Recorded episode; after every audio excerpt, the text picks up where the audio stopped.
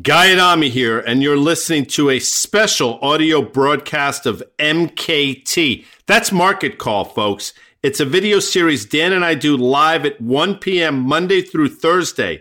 Today, I was joined by my on-the-tape co-host, Danny Moses. We talked about the Fed meeting, volatility exploding out there, and of course, A M C buying a stake in a gold miner. Go figure.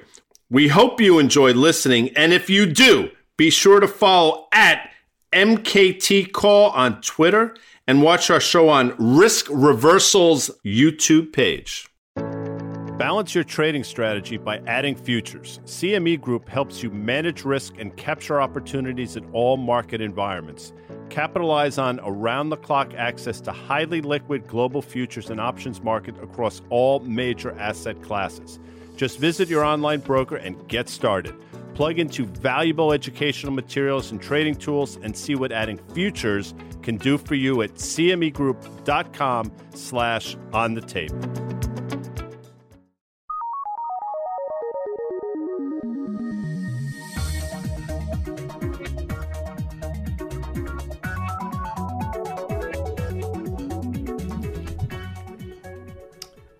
How the heck are you?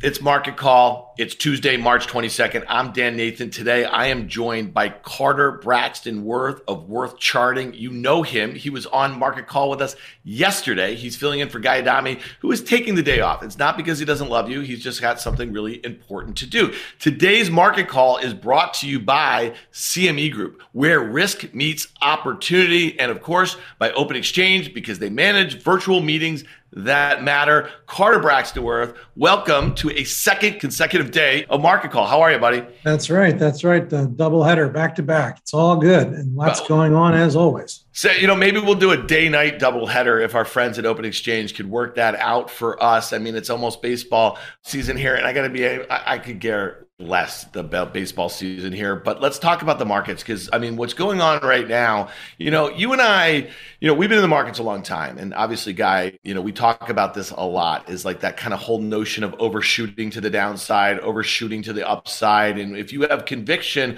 about direction, that can be really hard on days like today. You know, we've had this kind of steady march higher since we had that Fed rate hike, the first time since two thousand nineteen, which was was very well telegraphed. Markets sold off into it. The stock market rates rallied into it. We saw commodities rallying into it. And now we're seeing a bit of a reversal.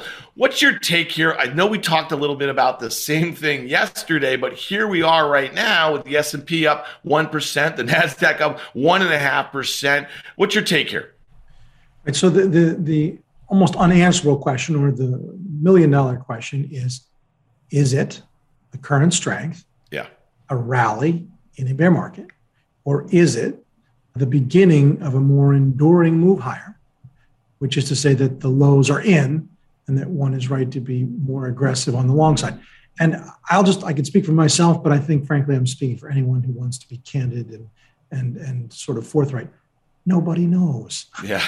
Nobody, come on. And maybe some of the gods know. Who's that? Yeah. The gods being George Soros or, or yeah. some of the great titans. But at the end of the day, they don't know either. So we're all in the dark. We use our tools. We look at certain technical indicators. We look at levels. People track sentiment. And, and then from there, you take your chances. At the end of the day, what we do know is, obviously, one week ago, the damage done to not so much the indices themselves, but to the average rank and file stock was substantial. Yeah. Consider this a statistic that we've discussed before together right here in this venue. The Russell three thousand is the, the most broad aggregate we have, representing ninety-eight percent of the investable capital in the United States. And just as of last Friday, forty-six percent, so let's call that fifty-one out of two of all stocks in the index had lost thirty percent of their value. A yeah. third had lost forty percent. And so the bull could say we had our bear internally, however you want to call it, and that, that it therefore was due for this kind of washout, a bounce. The bear would say, can you really fix it? Two years of excess yeah. with a twelve-week, fifteen percent sell-off in the S and P. And yeah. You know, that, and that's that, it. And that's where we stand. And nobody knows the answer. Only price will help us figure it out. Well, that's the thirty trillion dollars question. We're going to drill down on the S and P and the NASDAQ in a couple minutes here, but we got to start to figure out the stock market. You got to figure out what's going on with yields here. And again, like we just said, you know, this was telegraphed, that rate hike. And what I think surprised some investors yesterday was when Fed Chair Powell, just days after their meeting last week, where they did have that first rate increase, suggesting that they are going to take the necessary steps, to, uh, obviously, to combat inflation. So all of a sudden, if you look at that C M E FedWatch tool, it's pricing in at the next meeting, you know, a strong likelihood of a fifty basis point hike here. And I think that's really interesting when you consider the fact that, you know, our last rate hiking cycles that we were in post the financial crisis, we got very used to these twenty-five basis point hikes, every other meeting, that sort of thing. It was kind of set it and forget it here. You know, now Goldman is saying that they see the Fed hiking by a half point at the next next two meetings. So God, let's just talk a little bit about those expectations. They will move around. If you remember, prior to this meeting that we just had in March, when inflation readings were running really hot, at one point, we did see the pr- probability of a fifty basis point hard hike in March. It was over fifty percent. That obviously came in kind of hard once the war started. And that is the push and pull I think that the Fed is going to have to deal with, is like the forces of inflation that were left over from the p- pandemic versus the ones that are actually being amplified now by the war and the potential for that to de-escalate. I mean, one thing to say, and we were just talking about, nobody knows. Let's let's be yeah. frank about this as well. There's this great insight imputed to the Federal Reserve, the individuals, the men and yeah. women that are there, or at the Treasury. Now, just to be clear, we we we see this all the time. Apparently, there was transitory inflation, don't worry. And now all of a sudden, from the so-called experts, it's not their fault. They're just humans who put pants on in the morning or shirts on or whatever it is, skirts, dress. They don't have a clue. Let's remember, in two thousand eight, we were deteriorating badly. Hank Paulson, a former Goldman head, and then government officials said, we don't see any problems. How about the rating agencies, just to be clear, couldn't find their glasses, never downgraded a single company in oh eight until at the bottom. I mean, it's just people like us here trying to figure it out because they have these roles. It doesn't make them any brighter, any smarter. And even worse, some of them are academics who've never held a paying job. Yeah. Well, I think your point is a good one. I mean, obviously, they see a lot more data than the average citizen investing in any market here. It's just the way that they impute that data and the kind of messaging that they have about it. Going back to the final financial crisis, I'd like to think that Hank Paulson knew that we had an unholy problem here. He just didn't want to kind of yell fire in a movie theater a little bit here. But Carter, let's look at yields here, because the move that we've seen, you know, in the ten-year U S Treasury yield has been pretty extraordinary in the last few weeks or so. And this is just telling you that market participants in the Treasury market just believe the Fed, that they are going to be aggressive in raising rates. And we talked yesterday about the inverted, or the potential for the, the two tens to invert and what that might mean as it relates to a recession. But let's talk about the ten-year yield, because this is the one that I think most investors are really focused on here. And I'd love to get your take after such a sharp move. Right. So as it relates to the cost, let's take thirty-year fixed mortgage. You're now at four point five, up from, you know, two point eight seven. It starts to bite at some point. But if you look at this chart, which is simply the yield chart, and there are no lines, no judgments by me or anyone. Now, let's look at the next one. Let's go back and forth. There are the lines. Now, those aren't manipulated. Those are mathematically parallel trends, trend lines. And just as we've ricocheted to the penny off the bottom, we have rallied right to the top. Are yields a little stretch here day to day? Sure. Could one buy a little some T L T? That's the iShares. Yeah. Trade it for a bounce? I think so. It would come a long way. Yeah. So let's talk. I mean, that that that chart, I mean, that's pretty obvious. As you say, to the penny here, I mean, it could continue to break out if the Fed were to get a bit more aggressive. Inflation re- readings, you know, get that much hotter here. But to your point, we're at forty-year highs. We know that all the situations, you know, that that the Fed are looking at, you know, the level of uncertainty about the war is clearly the one thing that is a bit of a monkey wrench here. But Carter, let me ask you this. I mean, what if we were to see, and we're not seeing the just yet, and I don't believe stocks are rallying and, and really kind of pricing this in yet. What if we were start to see a bunch of disappointing earnings here in the U S? What if we were start to start to see a lot of disappointing economic data? Might that be the trigger for yields to come back in and starting to suggest that we could be in a stagflationary environment? Yeah, sure. I mean, if you don't have follow through, whether it's payrolls or whether it's earnings in the S and P, yeah. if you don't have follow through, you're going to ultimately see some uh, give back in yields. Uh, that would be inevitable. The day-to-day is stretched, right? It's yeah. it's excessive. You excessive moves down, there's mean reversion. Excessive move up, there's mean reversion. Yeah, I guess, you know, in the height of the uncertainty about the invasion of Russia into Ukraine, you know, about a month, month and a half ago, we saw the ten-year U S. Treasury yield get as low as one sixty-three. And I think it was pricing in a flight to quality as investors, you know, moved into U S. Treasuries, but also the potential for slower growth because of that. And so, you know, that's the one that's going to play out over the course of this year. But I, I like that call. I think it seems like rightly contrarian at the moment. Um, speaking of rightly contrarian, I don't even know if I'm using those two words correctly, but David Rosenberg, who you and I both know and like a great deal, of Rosenberg Research, he had this tweet earlier today, and I think this is kind of interesting, and it's a good segue to the stock market here. He said, we can take the N out of TINA, and TINA stands for there is no alternative. That's something you used to hear a lot when yields were really low for a very long period of time, with the yield on the ten-year T-note now one hundred basis points greater than the S and P five hundred dividend yield. We haven't seen that since December two thousand eighteen, which got corrected with a thirty-two basis point T-note yield meltdown and a nine percent stock market meltdown. And he's referring to that period where the ten-year U S. Treasury yield got above three percent for the first time in, what, over a decade, right, from prior to the financial crisis. And we saw the stock market sell off twenty percent in about two and a half months or so. And it took the Fed doing a massive about-face, getting very dovish, right? And, you know, the irony is that in two thousand nineteen, and we talked about it yesterday on the market call, that's when the yield curve inverted, right, in the summer of two thousand nineteen. And we did get a recession. Now, granted, it was a black swan sort of event. What do you make of this tweet? If you can take the N, which is the no in the alternative part, what, what do you do with this here, man? Because rates going higher, it does make S and P stocks look less interesting. Sure. So the whole C A P M model, right, all dividend discount models, all discounted cash flow models are based on a risk-free rate of return. And then you try to extrapolate earnings growth, assign a multiple, et cetera, and so forth. The unknown is always, what is the risk-free rate? How do you handicap that? And basically, the bottom line here is, if and as rates go higher, at some point, equities have to be re-rated lower.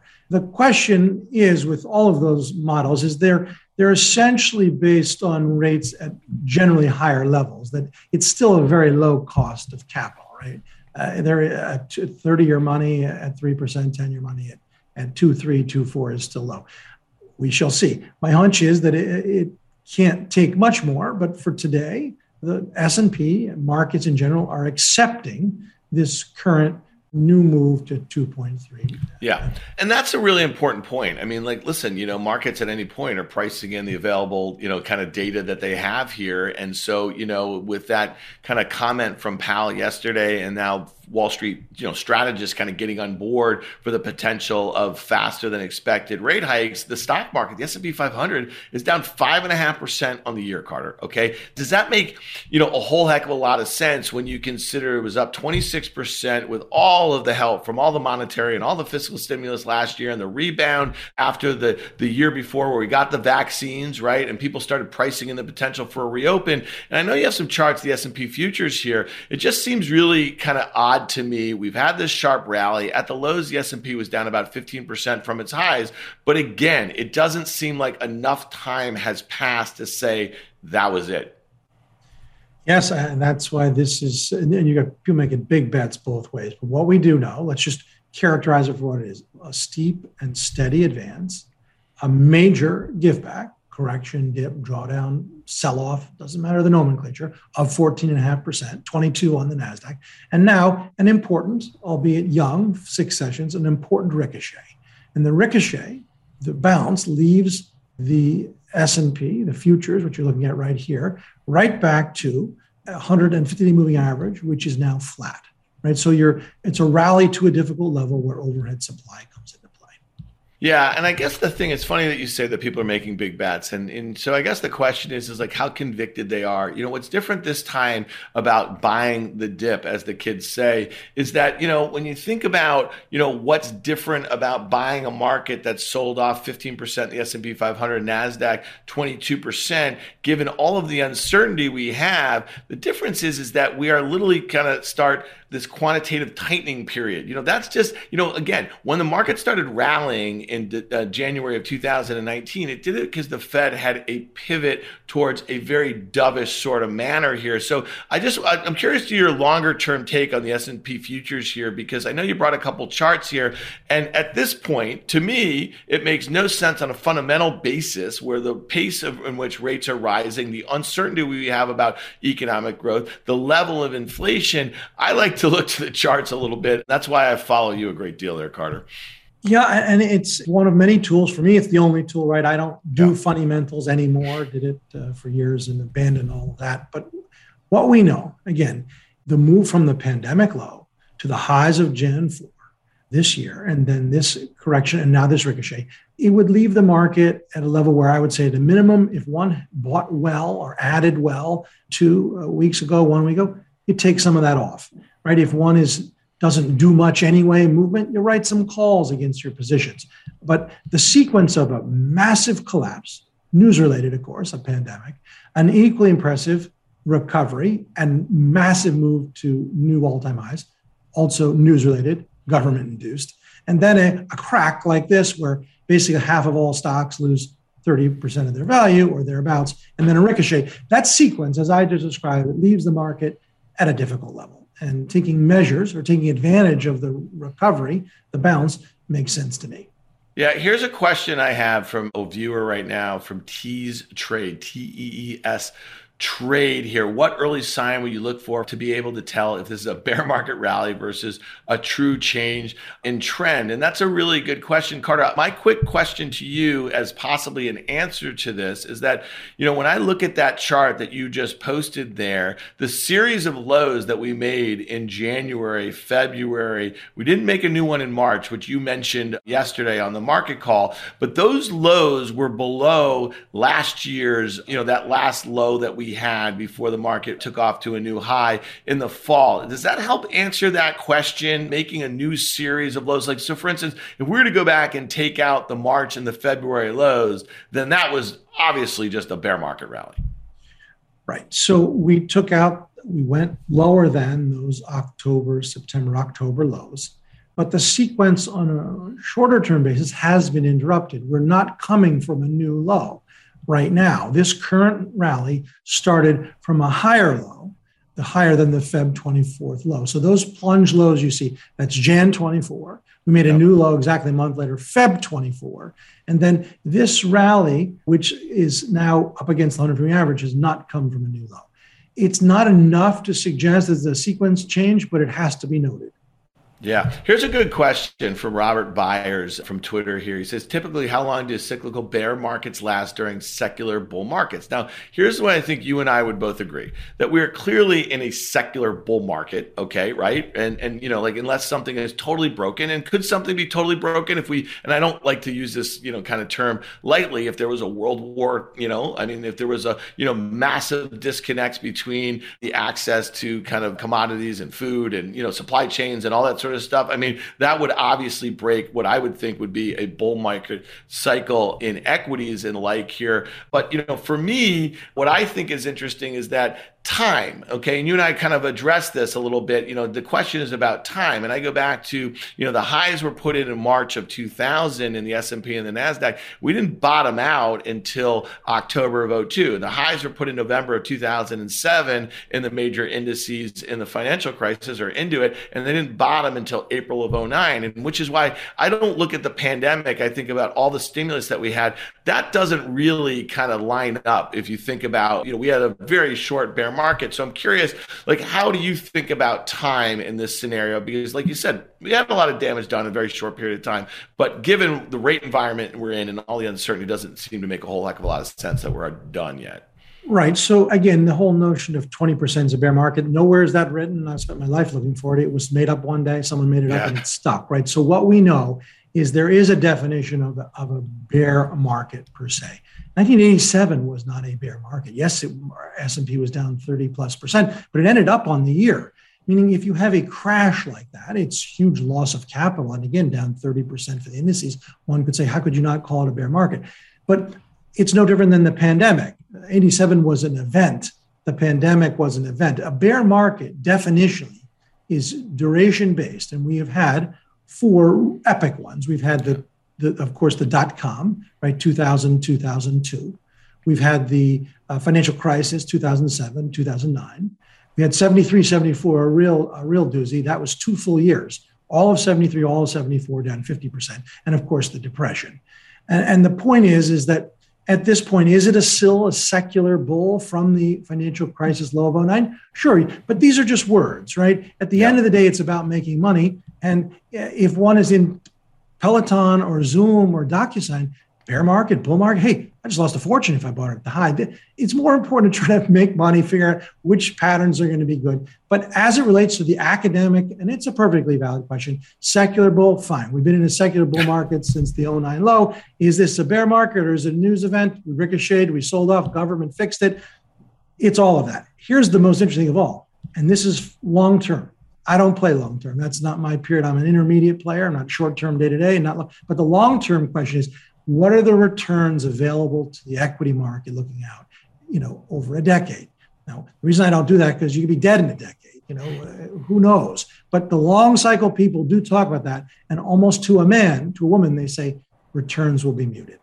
Yeah. All right. Let's look at the NASDAQ one hundred, the, the, the futures here, the trade on the C M E, because this is one where, you know, for me, a large part of my career is based on the trajectory of the NASDAQ one hundred. I started covering tech in nineteen ninety-seven at a hedge fund and traded all through that bear market you just mentioned, the post dot com. So I still have a lot of scar tissue, Carter, from that. But when I look at this chart that you have going back to oh nine in the NASDAQ one hundred futures here, man, I see that uptrend all the way down there near ten thousand. And, you know, we obviously got above the upper end of that band here a little bit. But if it were rejected at that higher band, I mean, where is your target to the downside in the NASDAQ one hundred?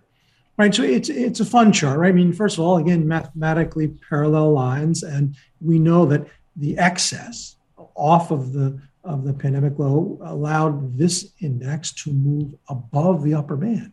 Excess. And now we've corrected, sold off back into the channel.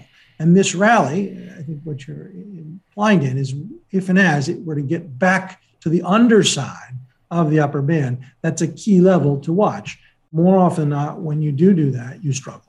Yeah. All right. Well, I mean, that to me, you know, rejection there. And I think you just kind of have to sell rallies until you see something that looks like twelve thousand. But that's me. And that's my bearish self. Here's one that's been a great trader, Carter. And you've actually had a couple of really great calls on oil. And, you know, the most recent one is that you thought that was clearly a blow off top. You nearly called it to the day. We have the NYMEX oil futures going back to two thousand three. So almost twenty years encapsulates that, you know, that massive decline we had during the financial crisis, the massive decline that we had when the Fed came off ZIRP and Q E and fourteen, fifteen into the lows and sixteen, and obviously everything in the pandemic here. What's your take on this one here? There's obviously that overshoot that we saw during the financial crisis, maybe an overshoot that we just saw. Where would your target be if we were to stay below those two thousand eleven, twelve, thirteen highs? Where would your target be on the downside? Right. So one could say I drew the line arbitrarily, and to some extent, that's fair. But what I was trying to do here is to capture the meat of the range. So there are moments of excess, up or down. Obviously, you, I mean, crude went negative thirty dollars a barrel. How do you even chart that, right? But what we do know is we're back at basically the upper range. And so you see annotated there, one fifteen a barrel plus minus, and then at the lows, thirty-two a barrel. At this point, my hunch is, is that the, the move and collapse of the past four weeks, one thirty a barrel, close to it, that those highs will stand as important highs, and that actually crude is sort of where it belongs, and that there isn't any discernible trade one way or the other here. Yeah. All right. Well, listen, you know, I don't really, you know, like you say, you only look at the technicals and, and you don't really care about the fundamentals. Here's one, the COMEX gold futures. Okay. Like, I don't know what the fundamentals are for gold. I know there's some industrial uses for it. I know that there's some parts of the world who find it very fashionable, not me, but this is kind of an interesting chart. Our main man, Guy Adami, has been a long-standing bull on this one. What does this look like to you? Are we banging up against resistance, or is it making a bullish flag here? Well, I think it's the latter, but what's important is that we uh, have a well-defined level, and gold continues to try to break out. And one could say, well, this is a failed breakout. It's way too early to make that conclusion. But we do know, unlike oil, of course, it was able to make a new uh, all-time high. And the pullback is perfectly reasonable to my eye. So a much different uh, formation, much different pattern.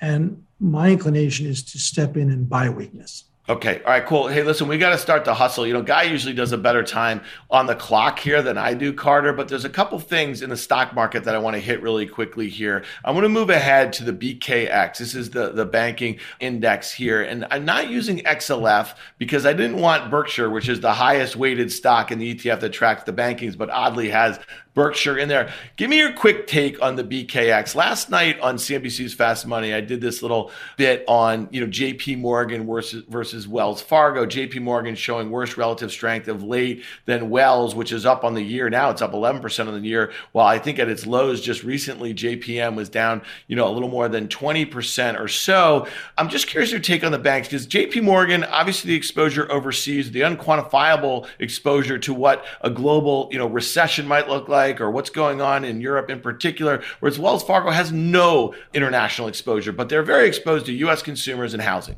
That's right. And one way to capture that theme, just what you're saying, who has exposure, who doesn't, or who's in a better position, is, is the K R E, right, which is the regional bank index, which is very domestic, doesn't care to some extent or a large extent about currencies, about oil, about war, and so forth. And so a pair straight here that comes to mind from my seat is K R E long, B K X short, whereas money center banks, Citi and, and J P and others yeah. are quite burdened. And there are some idiosyncratic, whether it's U S Bank or P N C, which act a lot better.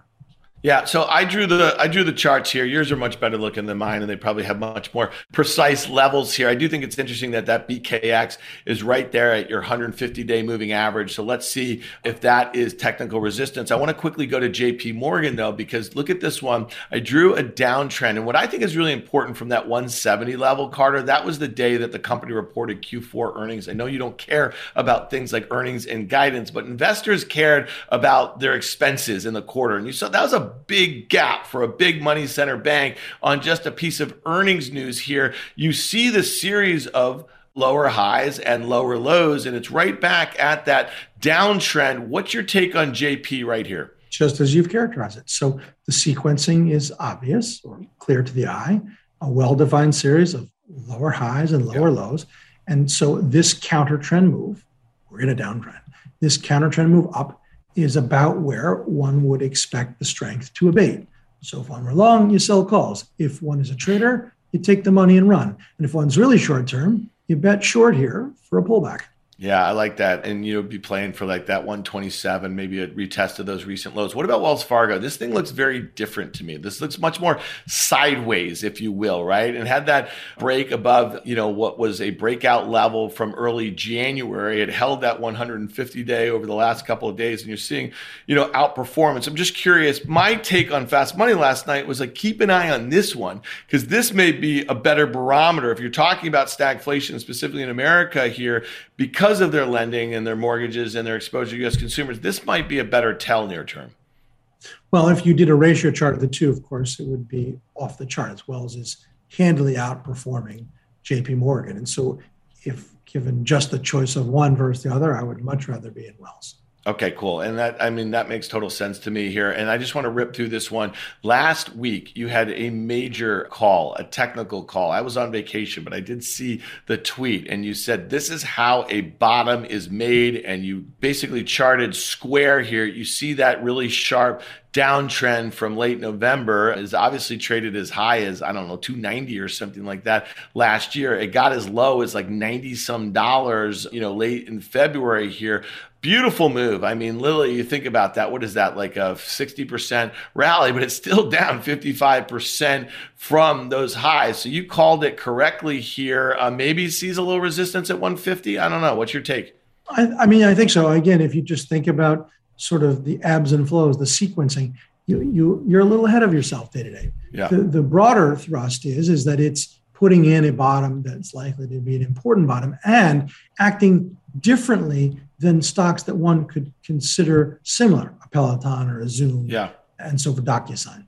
All right, well, that's a really great point. So stocks that you would consider trading similarly. Let's look at PayPal, often compared as a very similar sort of company. Look at the chart that I drew here. This is from January twenty twenty-one here. It has not broken that downtrend just yet. And so would you say, and it's obviously had a really healthy move. I think that low was ninety-two bucks, and here we are at one eighteen. Is this thing something that you'd look to fade if it were to get to that downtrend in the next couple of days? I think that's exactly right. So uh, when you first approach an identifiable level uh, of overhead supply or a channel, uh, you make the bet in principle that it will falter there, either back and fill, yeah, not continue higher, or back away. Yes. All right, so the last one I want to look at right here is Roku. Again, this is a stock that traded four ninety. It traded as low as, I don't know, one hundred just uh, last week or so. This one is above, and this is a pretty precise line. This is just above that downtrend here. So one hundred to one twenty-four. It looks like an amazing twenty-four percent rally. I can even do that math, Carter. But what would you, I mean, what would you play for this one? Is this one a move back to one fifty, basically fill in that gap from February that was on earnings? I think that's reasonable. And and again, one could say, okay, so you drew a line, big deal. Carter drew a line, Dan drew a line, but we have to do something, right? What are we going to rely on the P E for this? Of course not. Where I price the book, that's, that's out the window. So can we try to discern the beginnings of a bottom? It's often right to be late. Let it continue yeah. to develop, miss some of the move.